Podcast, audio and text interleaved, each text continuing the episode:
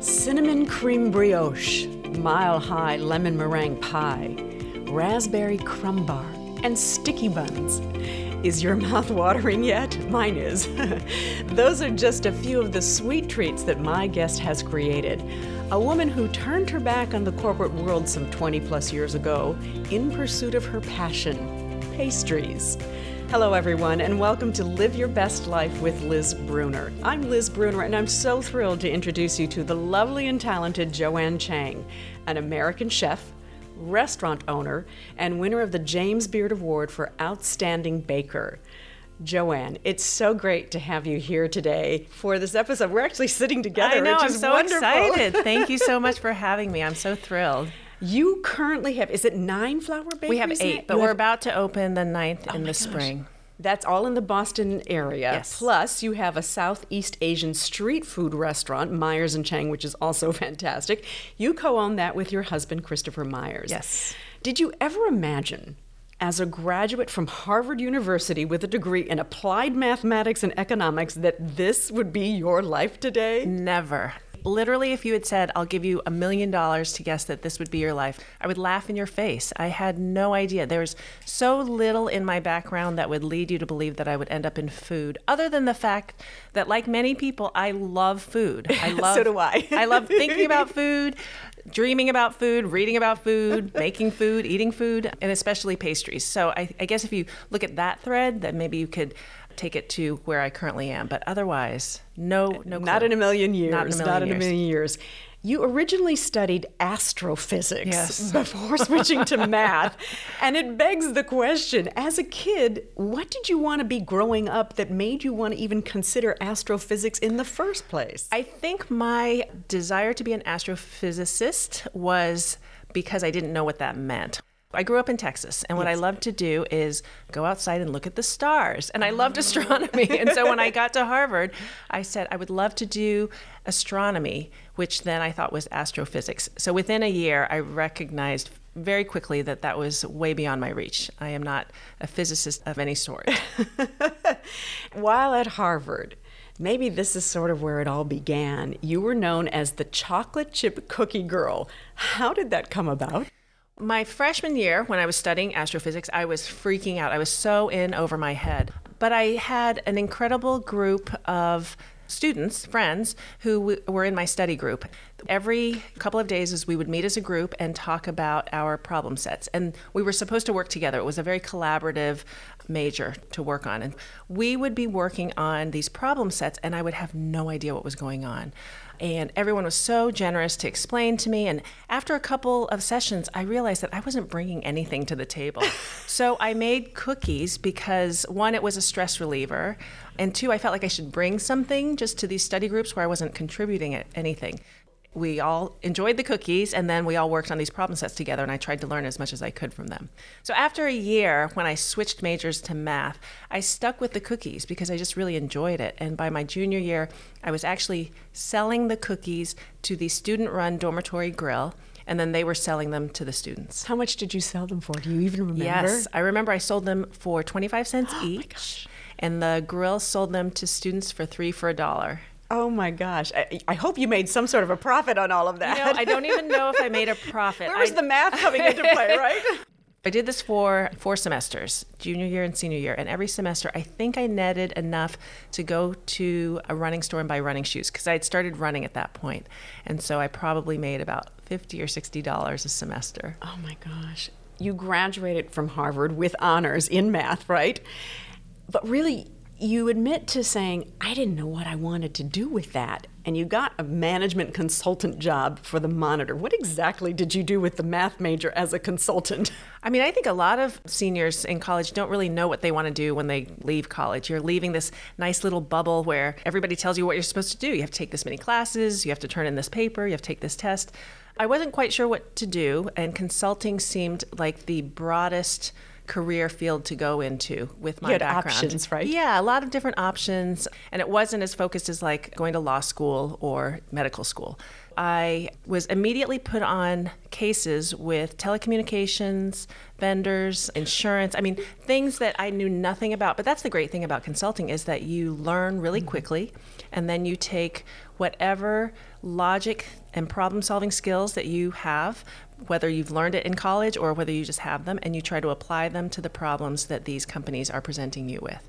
The first year or so, I don't know how much value I added because I didn't know a lot. But by the second year, I started to understand a little bit more about my role as a consultant. And it was really fun. You know, a lot of times people think, oh, you hated consulting and that's why you left to do food. I actually really enjoyed consulting. Okay. I just didn't love it. Yeah. I didn't wake up every day like, I can't wait to go to work. And so once again, you began selling your cookies yes. to friends and family maybe that's your first entrepreneurial venture. It was called Joanne's Kitchen. I started a little company called Joanne's Kitchen where I created a small menu of cookies and cakes and I gave it to everybody within the company. There were probably about 100 employees at the time. And I just said, if you have a birthday party or anniversary celebration, I would love to make your desserts. And I probably sold five or six orders, honestly, over the course of two years. So I didn't sell a lot, but it did put the bug in my ear that this was something that I enjoyed doing. You loved baking. I do. Yeah, absolutely. I did and I do. love it. Yeah. Yes. Where did this love of pastries and baking come from? Because from what I know about your background, sweets were really not a big part of your life growing up. And in fact, you had a pretty traditional Chinese cuisine that was your main menu. Yes. So where did this come from? I think it's just in my DNA, to be honest. I mean, you're right. My my background is very traditional. My parents are both from Taiwan, and in most Asian cultures, you don't end the meal with dessert. No. And so we would have dinner every single night, and then we would just be done and no dessert. And I never really knew about the concept of dessert until I think I was probably about six or seven, and I had dinner at my best friend's house. She lived next door, and her mom at the end of dinner presented us with slices of chocolate cake. And I remember looking at it and saying, What is this? We didn't want to be sitting at dinner. We wanted to be playing. And then her mom brought the cake, and I was like, no, this is where we want to be. And I just remember biting into that cake and thinking, what have I been missing? So I, you know, ran home to mom and I said, Mom, do you know that there's this amazing thing, chocolate cake, and we should have it every night? And she just says, No, no. so my whole childhood, I think, was wanting to be surrounded by desserts and having a strict Asian mother who said no. And so I think that fueled the fire a little bit. Sure. Um, and then when I finally left for college and I was able to feed myself, that Did you eat dessert first? I know that's your mantra. I would often go to the cafeteria, uh, the dining hall, and I would go to the dessert area first and check it out and plan my dinner based on what was for dessert. You decide to quit, take a year off, and try to get a job in a restaurant kitchen. I can't even imagine two things what your family had to say about that and how hard that must have been. My family was supportive, but I think very concerned because their daughter, who they had just sent to college, Harvard, Harvard. was quitting her well paying, stable job to go work in a restaurant. And that just wasn't what they had planned. And I think they were worried that was I doing the right thing and would I be safe? Would I make enough money to live? I mean, all of the things that now, as an adult, I look back and I think, my gosh, I can't believe my parents let me do what I did. I told them I was taking a year off. So it wasn't that I was going to leave consulting altogether. I said, I'm going to take a leave of absence and work in a restaurant just to see what it's like. And then I'll figure out what I want to do. At that point, I think they realized that I was so stubborn and wanting to try this that there wasn't a lot they could do to dissuade me. You were serious. I was serious. This. I really wanted to see what it was like. And when you're 24, you've got your whole life ahead of you. So you don't think about, well, I can't try this for a year. It's like, okay, a year. What's a year? I think that's some of the mindset of the young people today. They try things and then they try something else yes. and then they try something else. And that was not uh, my mindset growing up, and right. probably not yours either. Right. My parents had jobs that they had for 20 or 30 years. I mean, eventually we would move, my dad would change jobs, but typically everybody in their peer group would just stay at one place for 20, 30, 40 years. Exactly. But you're right, this generation will stay someplace for six months, maybe a year, and then try something different. So you ultimately do get a job, which is good news, Yes. at Biba in Boston, and you were hired to run the bar food program, quickly promoted appetizer cook, and you loved this. I did. Why? There was something so gratifying and thrilling about coming to work every day, not knowing what was going to happen, getting your station ready for service, and then as soon as the doors open, the ticker tape system would start going, and you would see people wanted four orders of this and one order of that, and now somebody wants this with sauce on the side, and, da-da-da. and it's like playing a game every day, and you you basically dive in at the start of service, and you don't really look up until the end of service, and you hopefully pat yourself on the back on having completed all of your orders. So it's every day was an adrenaline rush. I was just going to say, it sounds like an Yeah. adrenaline rush that you must have gotten every day. Then I got a job at a bakery in Newton Center called Bentonwood Bakery, and I spent a year there just learning the ins and outs of scratch baking. I got a wonderful foundation um, working for Rick Katz. Rick Katz was the opening pastry chef of Biba, the restaurant I had just come from, and he had left Biba to open his own bakery. When I told my chef Lydia that I wanted to get into pastry, she said, You should go work for Rick. He's fabulous. So I spent a year with him. And then I got hired to be the pastry chef at Rialto Restaurant in Cambridge. And that's where I met Christopher, my husband and, and business partner. Our chef was Jody Adams, and that's where I met Jody. So I worked with them for two years before moving to New York City. And then I helped Francois Payard open his patisserie. And you worked some pretty long hours. It was grueling. It was grueling. Yes, what did you say? 6 a.m. to midnight or 4 a.m. to 4 midnight? a.m. 4 a.m. till 10, 11 p.m. Go home, get in bed by midnight, and then wake up again three hours later to get oh. ready for work. It was very, very intense. Six days a week. You had one day off. And we all had the same Sunday, and we would all spend it just doing laundry, catching up on sleep. It was very intense. You know the bakers get up at the crack of dawn. Yeah. But that's really But then they go to bed early. yeah, exactly, exactly. You dreamed of coming back to Boston and you wanted to open up a restaurant. You said you wanted it to be the bakery version of Cheers. Yes. What exactly did you mean by that? Well, I wanted a place where when you walk in, everybody knows your name. Everyone's excited to see you. And you walk in and it feels like a home away from home. My very first bakery job at Bentwood Bakery, working with Rick Katz, that was the environment they had created.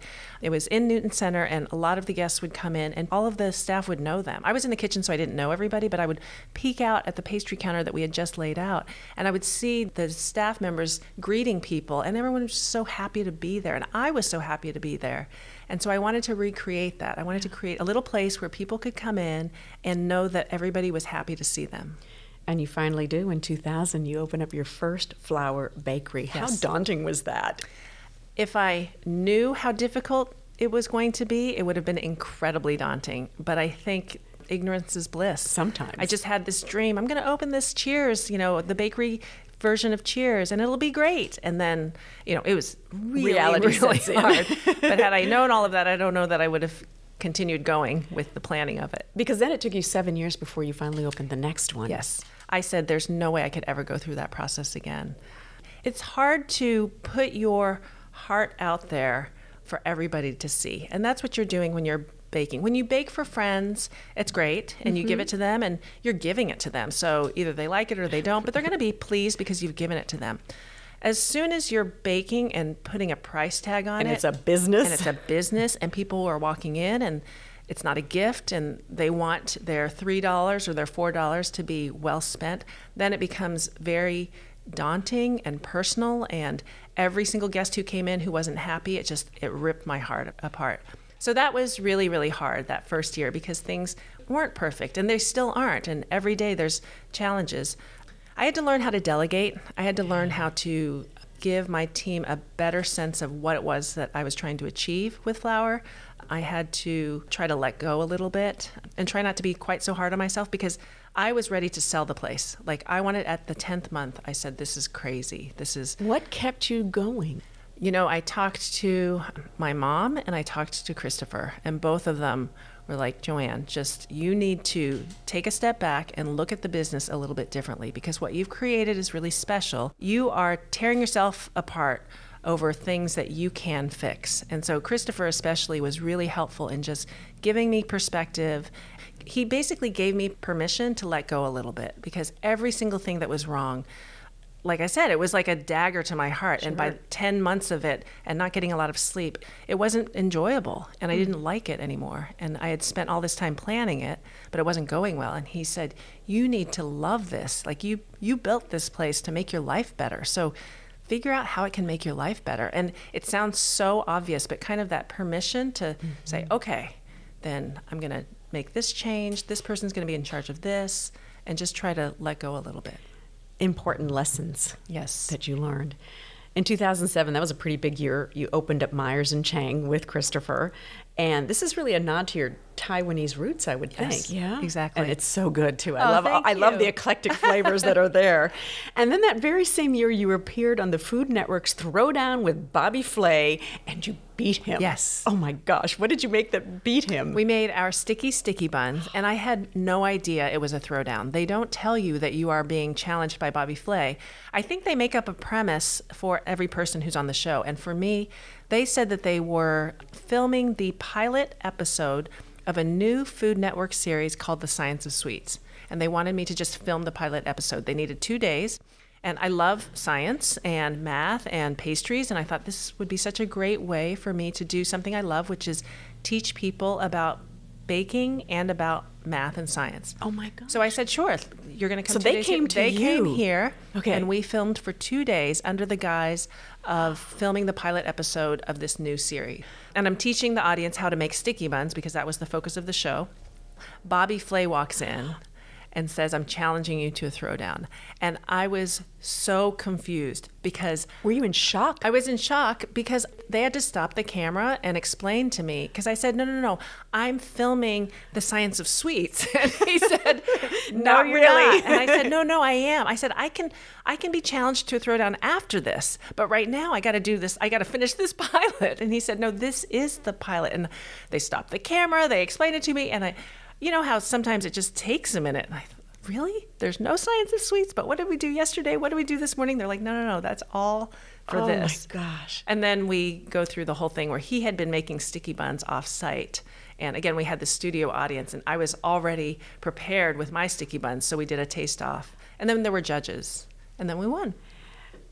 Had you known beforehand, Again, had I known, I'm sure I would have. it would have been completely Exactly. different, right? It would have been completely different. So you talk about teaching people how to cook, and I know you have a number of cookbooks. Is it five now that Yes, you have? just published and fifth. The Pastry Love, which is your your most recent one.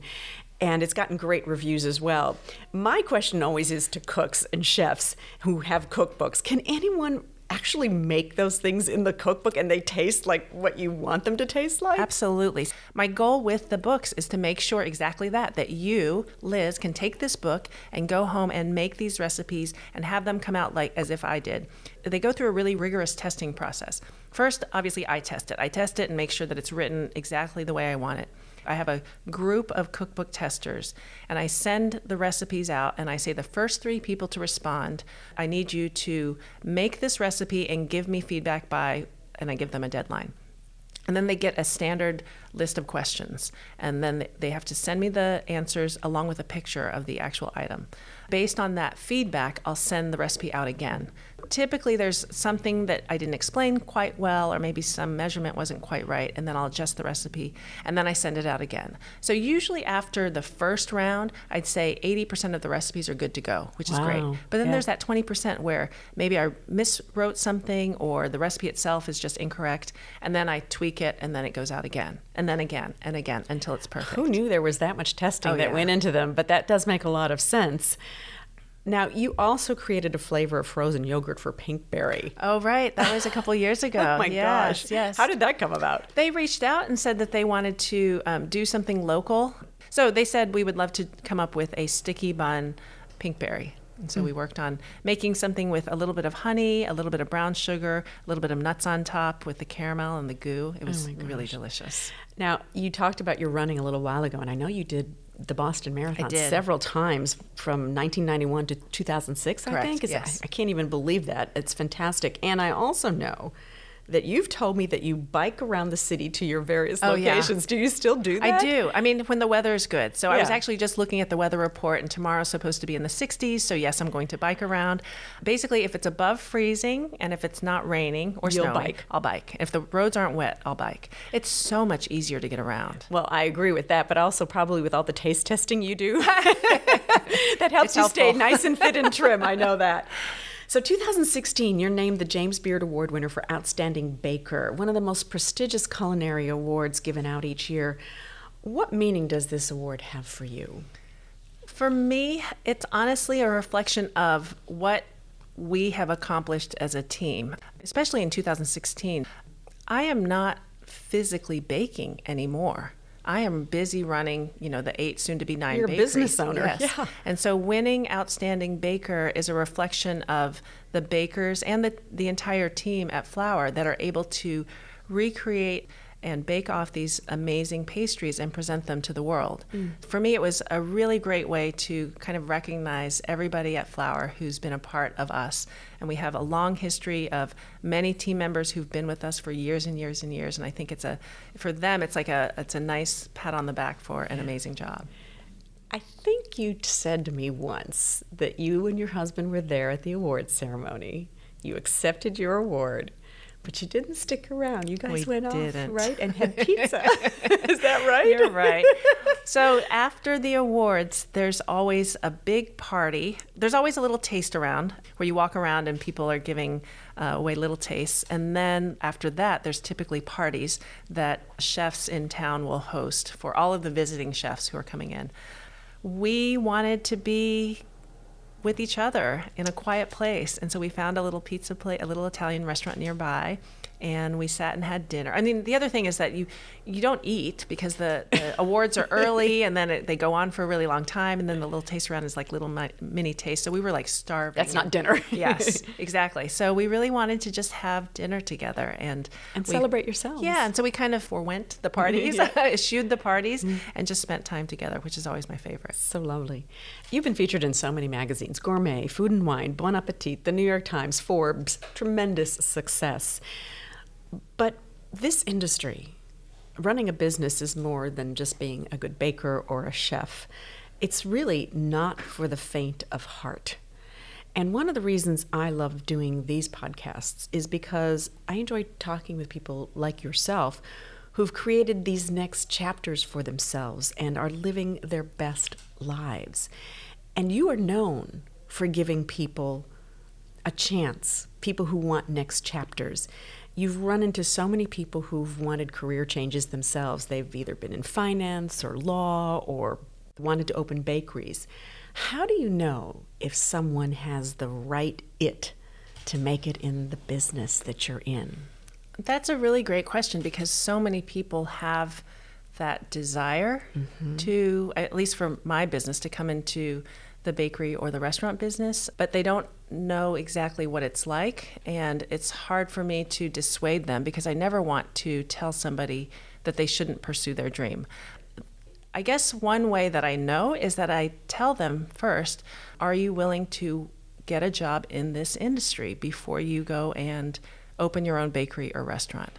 And if they say yes, I am ready to commit, I'm going to try, you know, I'm get, I'm going to get a beginner baking job or a beginner prep job, and I'm going to do what it takes and keep with it until I can open my own place, then I think there's a good chance that they could do it. But if people say, I don't want to work in a bakery, I just want to open a bakery, and you'd be surprised at the number of people who say that, mm-hmm. then I think that they have their work cut out for them because once you open a bakery, you're working in a bakery. And so I feel that you're better served by going to work for somebody where you can actually see what it's like. right. Exactly. And almost an apprenticeship, if you will, or internship. Yes.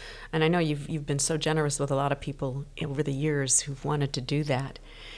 You believe that everyone has a story and that sharing your story is through food. What does your story say about you? Or what does your food say about your story?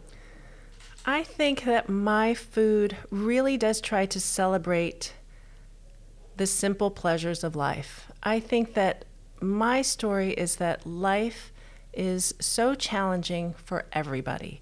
And I know that for each person, for their individual perspective, they have challenges in their life. Even the, the most fortunate person. Everybody does. Everybody does. And I go into the world knowing that we're all faced with challenges. And mm-hmm. my goal is to just try to take the edge off a little bit and try to make people a little bit happier and feeling a little bit more okay in this world because I know how hard it can be. And I know that when I'm having a crappy day, to have a great dessert, to have a bite of a sticky bun or a perfect chocolate chip cookie, or to go with Christopher and have an Italian dinner with pizza, it can take even the worst day and make it better. That's what our food hopefully does is it gives you a little bit of perspective on focusing on something that brings you pleasure and makes you happy so that you can face the world which is so unpredictable and so full of both ups and downs. For you, is that what living your best life is about? Absolutely. Trying to help people understand their place in this world by bringing them a little bit of joy through food. One final question before we close out. What one kitchen utensil could you not live without? There's a difference between home and then in the professional kitchen. Oh, okay. So at home, it would be chopsticks. I use chopsticks for everything. I use chopsticks when I'm cooking. I use chopsticks, obviously, when I'm eating. I use chopsticks to get things out of jars. I use chopsticks like the extension of my hand. In the bakery, I think one of the most valuable tools for me is similar in that it's an extension of my hand, but an offset spatula. With an offset spatula, you can do so much with cakes, with tarts, with cookie, with so much. I was going to say for me, it's my butcher knife.